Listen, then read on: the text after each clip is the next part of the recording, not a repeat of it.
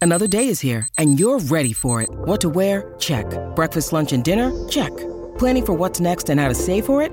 That's where Bank of America can help. For your financial to dos, Bank of America has experts ready to help get you closer to your goals. Get started at one of our local financial centers or 24-7 in our mobile banking app. Find a location near you at bankofamerica.com slash talk to us. What would you like the power to do? Mobile banking requires downloading the app and is only available for select devices. Message and data rates may apply. Bank of America and a member FDIC. When you need mealtime inspiration, it's worth shopping Kroger, where you'll find over 30,000 mouthwatering choices that excite your inner foodie. And no matter what tasty choice you make, you'll enjoy our everyday low prices, plus extra ways to save, like digital coupons worth over $600 each week. You can also save up to $1 off per gallon at the pump with fuel points. More savings and more inspiring flavors make shopping Kroger worth it every time. Kroger, fresh for everyone. Fuel restrictions apply. Welcome to the Starfleet Leadership Academy, a Star Trek podcast told through the lens of leadership development. And now, here's your host, Jeff Akin. Welcome, everyone, and thank you for joining me today. This time, we get another Voyager episode. I realize we're just 16 episodes into this podcast, and this is only the fourth episode of Voyager that we've watched, but Janeway is really my front runner for Best Captain. Maybe not favorite necessarily, but best. Now, I'm disqualifying Georgiou from consideration since she only lasted two episodes, but she was absolutely great in those. Janeway has nailed it each time so far. So let's see if that continues as we watch season 4, episode 22 of Voyager Unforgettable. We start off with Voyager looking for more deuterium. This is going to be a theme for us for a while? Hmm.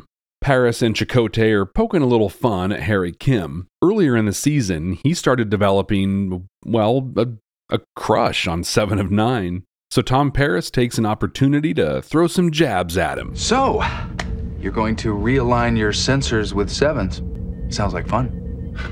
Very funny. Okay, let's let's just get into this. Chakotay is there, playing along a, a, a little, kind of, and Janeway's on the bridge. This really brought up for me the struggle between playing around and toxicity in the workplace. I feel like this could veer a little into the world of hazing, but but frankly, there's going to be other episodes that we can better look into that. Here we have some good-natured teasing going on, right? And is it okay? Like is this okay in the workplace? I mean, I guess that's it. That's the whole question. Is that okay? Now, maybe this is a little more complicated because the Voyager crew lives where they work. Is the behavior that Tom Paris is exhibiting here, is what he said, okay? Now, if I put my HR hat on, which I really do not like doing, but one of the costs of doing business, I suppose. Toby is in HR, which technically means he works for corporate. So he's really not a part of our family. But with my HR hat on, yeah, this presents at minimum as inappropriate workplace behavior and at most sexual harassment. But I don't want to just boil this down to an HR issue. In fact, I think that's a cop out. I want to look at what is happening here, like really happening here. Paris waits for Chakotay to step away before dropping the line. But I want I want to believe that his intention is, is positive. His intention is to share a moment and have some fun with his buddy, Harry Kim. But the execution is it's just not okay. Now maybe maybe we can excuse this as being of the time. But this was 1998. Weren't we a little more sophisticated at that point? Maybe? Well, maybe not. So how could this have gone down differently? I really see kind of two sides to that. First, how could the people around them responded to that? And second, how could Paris have approached it differently? When someone is put into an uncomfortable situation, they they can totally respond to that, but they don't need to. It is not it is not the victim's job to defend themselves. Now, if Kim felt that he could respond, he, he could have said something like, Come on, Tom, that wasn't cool. I really like Seven, and I don't appreciate it when you make me feel like that's silly. But again, don't assume that that is something that needs to happen. It is not incumbent on the victim to address the perp. Yeah, I said perp. What should have happened was for Chakotay or Janeway, or Tuvok, or, or any of the officers on the bridge to have stepped in and done something. They could have simply redirected Paris away from Kim and spoken with him later. This creates a safe place for Harry right away. They could have interrupted and used humor to ultimately redirect Tom and again create a safe place for Harry. Yeah, Tom, aligning sensors sure is a lot of work. Ha ha ha. And then move him back towards his station. Or they could have just straight up stepped in. Mr. Paris, that was not appropriate. Period. Just put a stop to the situation and address his behavior later in private. That last step should happen regardless of the immediate response. Or the whole thing could have just been avoided. Tom could have just left it alone. Like like that would have been probably the best possible situation, right? Or he could have said something maybe more supportive, like, "Hey, the XO just ordered you to spend more time with 7. Isn't that what you said you wanted to do anyway?" Really though, it's probably just best again to just just just leave it alone and not say anything. With all of that acknowledged, there's a lesson here that isn't related to HR. As a leader, it's okay to support a work environment that is fun, one where people can form personal connections, make appropriate jokes, and enjoy themselves. When it's time to get to business, you all get to business, just like the bridge crew does here. Janeway and Chakotay have created a work environment where these things happen. People are having fun and they're forging personal connections, but they're focusing on the work when the time comes to do that. It'd just be great if the fun they were having was appropriate and supportive. Now, that fun is interrupted by two cloaked ships engaged in a battle with Voyager caught in the middle. One ship blows up, and the second hails Voyager specifically asking for Chakotay. Chakotay, please, I need your help. Nothing about this rings a bell for him. He doesn't know how this person could know who he was. I'm Tom. Henry. Marlon. Doug. Lucy. Hi. Oh, those are cool flip-flops. Where'd you get them?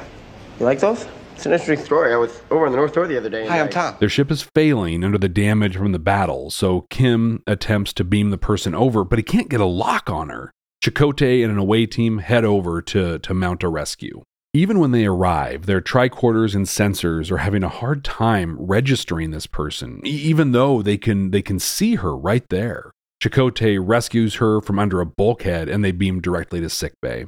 In sickbay, the mystery continues. Doctor scans her, but the data disappears immediately. But he's able to visually diagnose her and says that she'll she'll eventually be okay. Janeway's there and begins to question her once she regains consciousness, but but she immediately requests asylum. Please, I need asylum. Janeway doesn't immediately agree, but she does commit to hearing more and investigating her claims. This leaves Chakotay alone with her, and she seems very comforted by this. She has a warmth and, and relaxation level that, that hints at deep familiarity. Chakotay, though, is very much in Starfleet officer mode. He's friendly, but suspicious. He tries to learn more from her. She says that they've met before. She's a Remuran, and her name is Kellen. Remurans apparently emit a pheromone that causes other species to forget about them after a short time. They also block many technologies. Right, Lucy, these are your brain scans here. I'm afraid they show no improvement. The temporal lobe was severely damaged in the accident. But what we believe is the scar tissue here is impairing your ability to convert short term memory into long term memory while you sleep. They're a very insular species, and they don't allow people to leave their society. She says that about a month ago, she spent a few weeks on Voyager. Chakotay helped her, and then she left. Chakotay, Chakotay's not really buying it. What she's saying doesn't explain why she returned to Voyager, apparently putting herself in danger. And then, then she drops the bomb. I came back because I fell in love with you. He meets with the senior staff and updates them on what he's learned. The Remurans don't allow people to leave their society. She was a tracer, a bounty hunter that sought out people that, that, that try to run away. That's what she says. When she was here on Voyager, she was looking for a runaway, and apparently the crew helped her. She also said that a computer virus was introduced to remove all record of her and the runaway. Chakotay is highly suspicious and orders them to check the logs for tampering and to check Kellen's ship and audit her navigation records. Janeway is also skeptical. She dismisses everyone except Chakotay and asks why he is so suspicious. She agrees they should do their due diligence as granting asylum is no small decision. There was a real art to what she did here. She knows Chakotay very well, and she's observing that he's a lot more suspicious than he normally would be. Like a good captain, she wants to know why, but knowing that Kellen hailed him by name at the outset of this and wanting to allow Chakotay to share as much as possible, she clears the room so he can speak candidly and in private. Then she opens the dialogue by agreeing with him. I agree we should take precautions. This sets him at ease. She's not after him, she's not upset or anything like that. Then she shares her observation and asks what's up. They end with an action item and agreement on how to proceed. Nothing really earth shattering was shared here, but what if there was something? What if, when they were alone in sickbay, she threatened to blow up Voyager if certain conditions weren't met? I, I don't know, something extreme like like that. Or or what if what if she was blackmailing Chakotay? Something along those lines. Janeway created a space where Chakotay could share anything in confidence, and she did so with grace and without calling any additional attention to him. Kellen is with Tuvok and Seven. They confirm that her ship traveled with Voyager for about two weeks. Two weeks? Excuse me? Uh, two weeks. They dig deeper, and she obliges their requests. Chakotay comes in and invites her to eat. Seven observes that Chakotay's face flushed when he spoke with Kellen. Commander Chakotay's face became flushed as he spoke with her. What does that signify? You see, Seven has been Borg since she was six years old she has a lot to learn about adult human interactions. This leads to some pretty fun moments throughout the throughout the rest of the series. Kellen and Chakotay get some food from Neelix. She seems to know a lot more about Chakotay than someone would in just two weeks. You hate carrots. Fried food upsets your stomach. And you refuse to eat pudding because you think it's slimy. Despite that, Chakotay learns more about their past. They show this through some flashbacks. Now, I don't know much about Remurans, but their hair must grow at an alarming rate. In these flashbacks from like a month ago, her hair is like easily three inches shorter. As she tells the story, she keeps focusing on the relationship between them and and, and Chakotay. Chakotay just wants the facts. And you keep trying to talk about your feelings. I'd rather you stick to the events, not the emotions surrounding them. He gets a little harsh and says their past relationship, real or not, didn't exist as far as he's concerned. Things start to get a little more intense, but then the meetup is interrupted as the tracers seem to have found Kellen and they're firing on Voyager. They're cloaked and they have highly focused weapons that bypass their shields. Kellen modifies their sensors so they can detect the Remuran vessels. Janeway quietly puts Chakotay on the spot. She says that if they fire on them, they're granting asylum. This is the moment, Chakotay. Either we give her up or we fire back. Which one is it? Fire. Right there, she lets Chakotay make the call. He says to grant asylum, so she fires on the ships, targeting their weapons. It's a success, and the ships retreat. Another great and subtle moment from Janeway. She's good one way or another. Grant asylum and fire, or don't and hand her over. She assigns Chakotay to investigate Kellen's claims and trusts that he's done so. She allows him to make the call and immediately takes action based on his assessment. Kellen thanks them, but lets them know the conflict is not over. Tracers are not going to give up. Janeway, though, sticks to her word.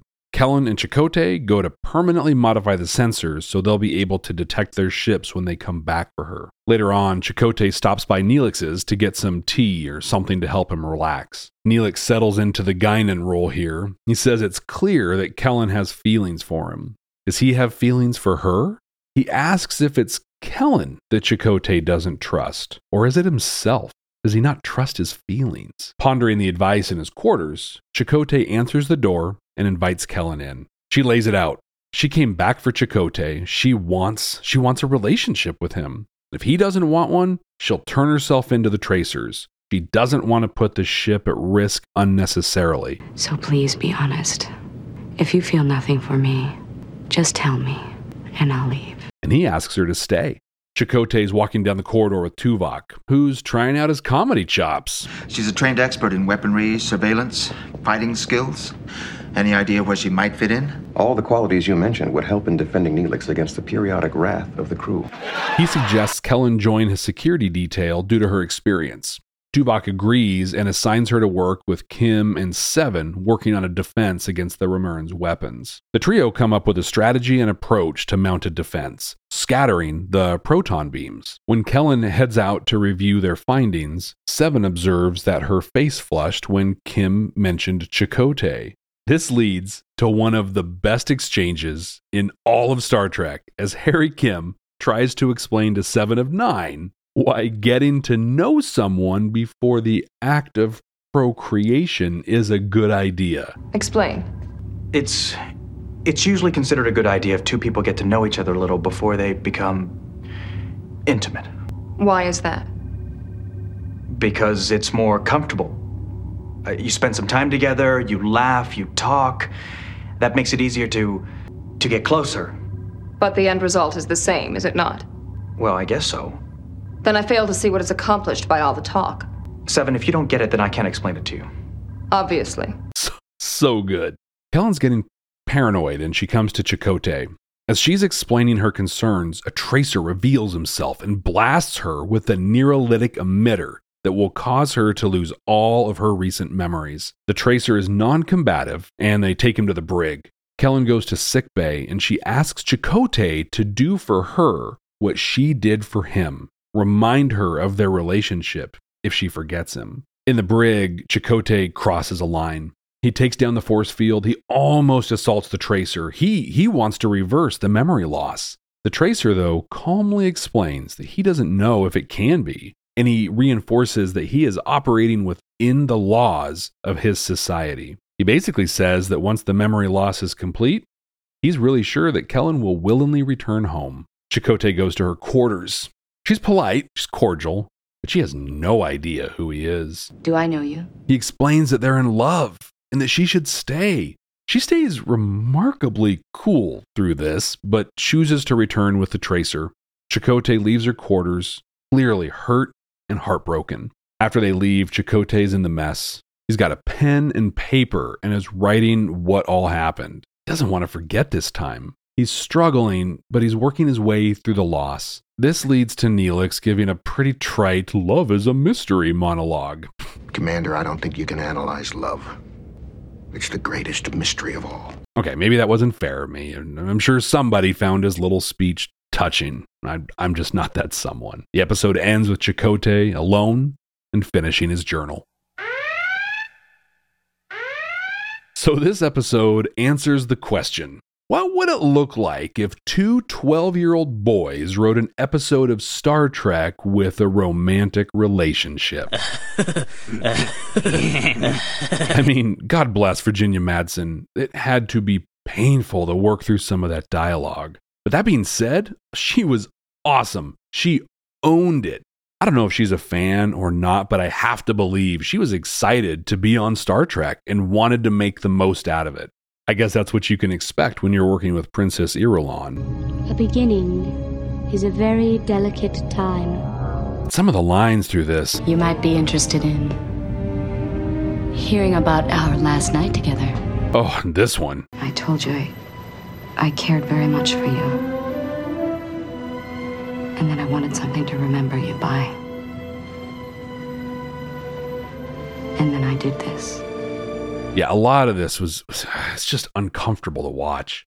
The acting again, it was great. Madsen, Beltran, they they did the absolute best anyone could with what they were giving. Back in my pro wrestling days, we called this making chicken salad out of chicken. In the episode, they tease at an interesting society and culture. We have a strong and cohesive society because of our efforts to keep it that way. A few runaways among millions hardly indicates a problem. If there are so few, why not let them go? That would suggest that we don't care about them. What a terrible message. The tracer in the brig has such conviction in his beliefs. It would have been cool to dive into this, but nope. Instead, instead, we we got this. Seven of Nine is, is awesome. Such a cool concept for a character and played perfectly by Jeri Ryan. Her back and forth with Harry Kim is great. I actually rewatched that little scene, I think, three times in a row. Voyager as a series is pretty infamous for mishandling the Chakotay character. Really enjoyed him in this episode, though, and that's mostly because Robert Beltran is great and he really took advantage of a character based episode that's focused on him. All in all, I'd say this episode is very poorly named. Change it to forgettable, and that pretty much sums up how I feel about it. Command codes verified. I want to address a controversial topic that's related to the HR issue we brought up at the top of this episode. It's toxic masculinity. Shepherd Bliss, a professor at John F. Kennedy University back in the late 80s, identified five behaviors that define toxic masculinity. Extreme self reliance or the need to do everything on your own, shame and avoidance of emotional expression, extreme aspiration for physical, sexual, and intellectual dominance, devaluation of women's opinions, bodies, and their sense of self, condemning anything feminine within another man. Now, I'm a Gen Xer. I was born in the mid 70s. I grew up in the time of sticks and stones may break my bones, but words will never hurt me.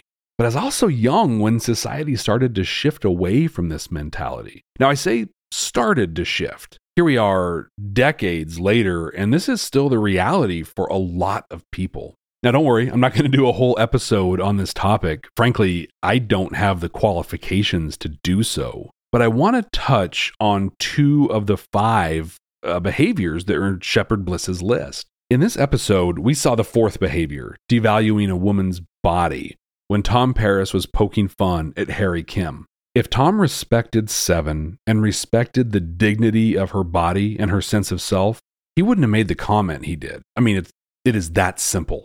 The other one I want to touch on wasn't really shown in this episode, but I think it's one that we all run into constantly that extreme aspiration for dominance. We see this often in the workplace, sometimes in our families, and constantly in politics. I'm going to tell a little bit of my story and my approach and what the difference between someone aspiring for dominance looks like and, well, me.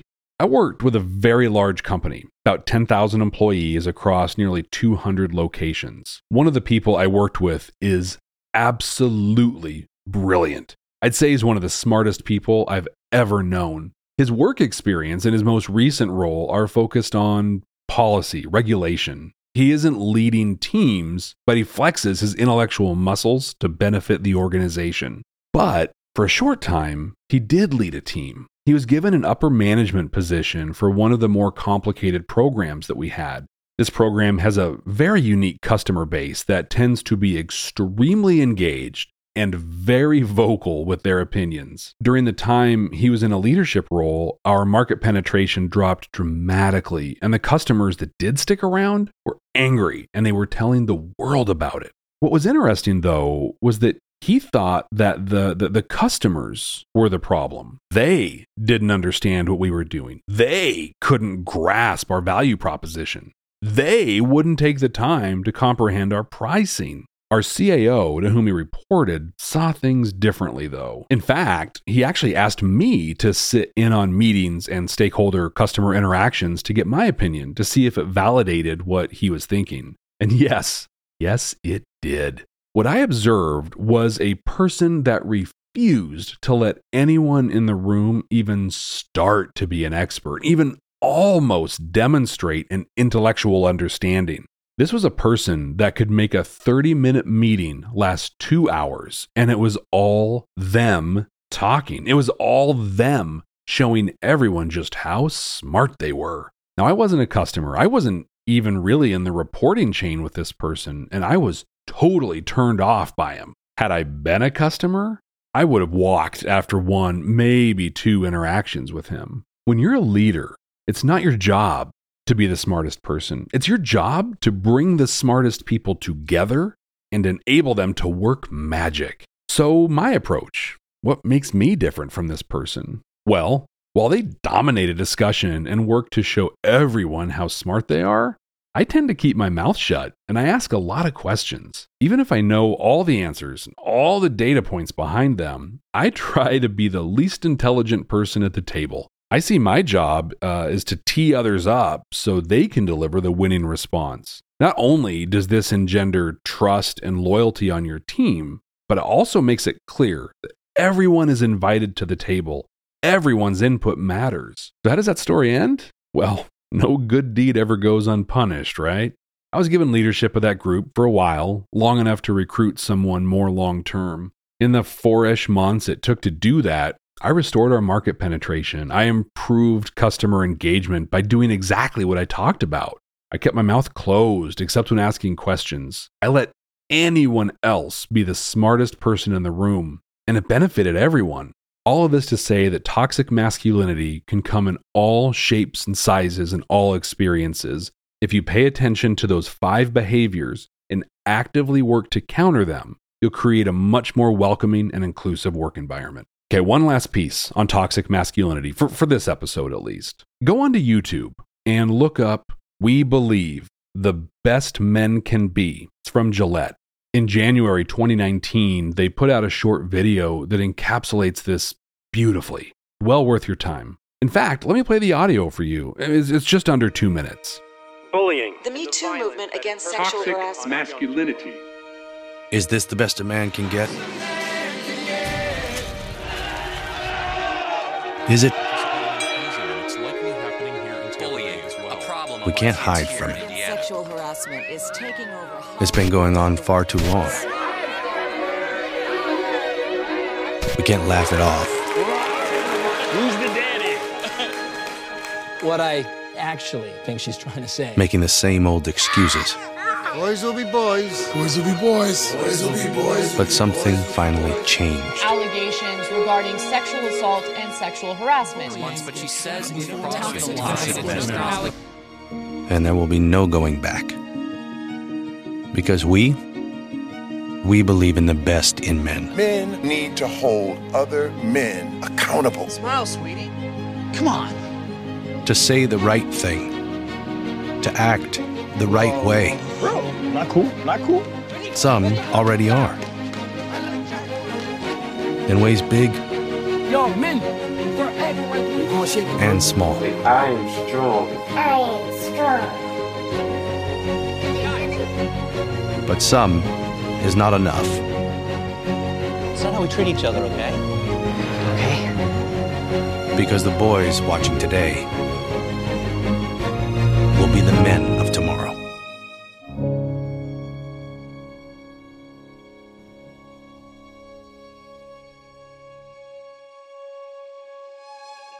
Okay, back to the episode. I think Janeway spent maybe, I don't know, five minutes on screen on this one, and she was excellent. So good. We talked about it during the episode, but the two pieces to pull from her are trust and respect. We see her place unquestioning trust in Chakotay. She asks questions of him, but never questions him or his ability to do his job. We see this when Voyager is being attacked, and she asks if they're going to be granting asylum or not. He says they are, and she fires phasers, just like that. Could you imagine that moment if she didn't put her trust in him? If she questioned him or felt she needed to run it by someone else? The Remurans would have destroyed the ship. I mean, it's unimaginable. But we've all worked for that person, or we know someone that's worked for that person, right? That person that asks you to do a job and then basically has it all done again, either by themselves or someone else. You know, you know, just just to be sure. God, that's just it's just demoralizing and it's an utter waste of time. And then respect. There are two times she confers with Chakotay and kind of puts him on the spot. The first time is during the staff meeting, the second when they're being attacked. In both instances, she has the respect for Chakotay to meet with him as privately as possible. She isn't forcing him to air his personal laundry in front of everyone. In doing this, she can expect a more honest and complete response from him. Beyond that, she is, again, engendering loyalty and respect by demonstrating those things to him. Four for four, Janeway. Well done. Okay, I got a little off the beaten path on this one, but I hope there was some good stuff in there for you. Who out there disagrees with me? Who thinks who out there thinks this was a great episode? I would I'd love to hear from you. I'm on all the social media at Jeff T. Akin, Jeff T as in Tracer, A K I N. And if you have enjoyed the Starfleet Leadership Academy, please leave a review and, and, and tell a friend or a colleague about it. Now, let's see what we're going to watch next time.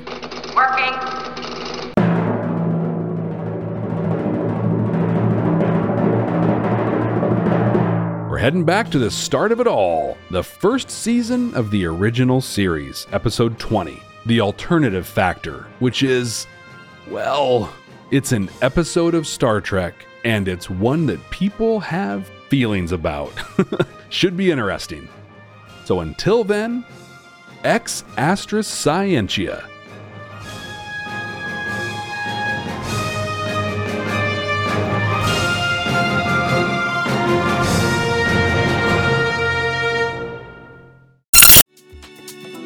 Hey guys, it's Miriam Love here, and I want to share something very special with you.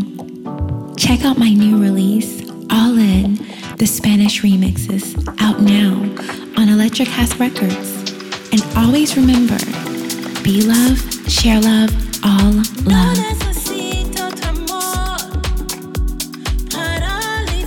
Available now wherever you listen to music.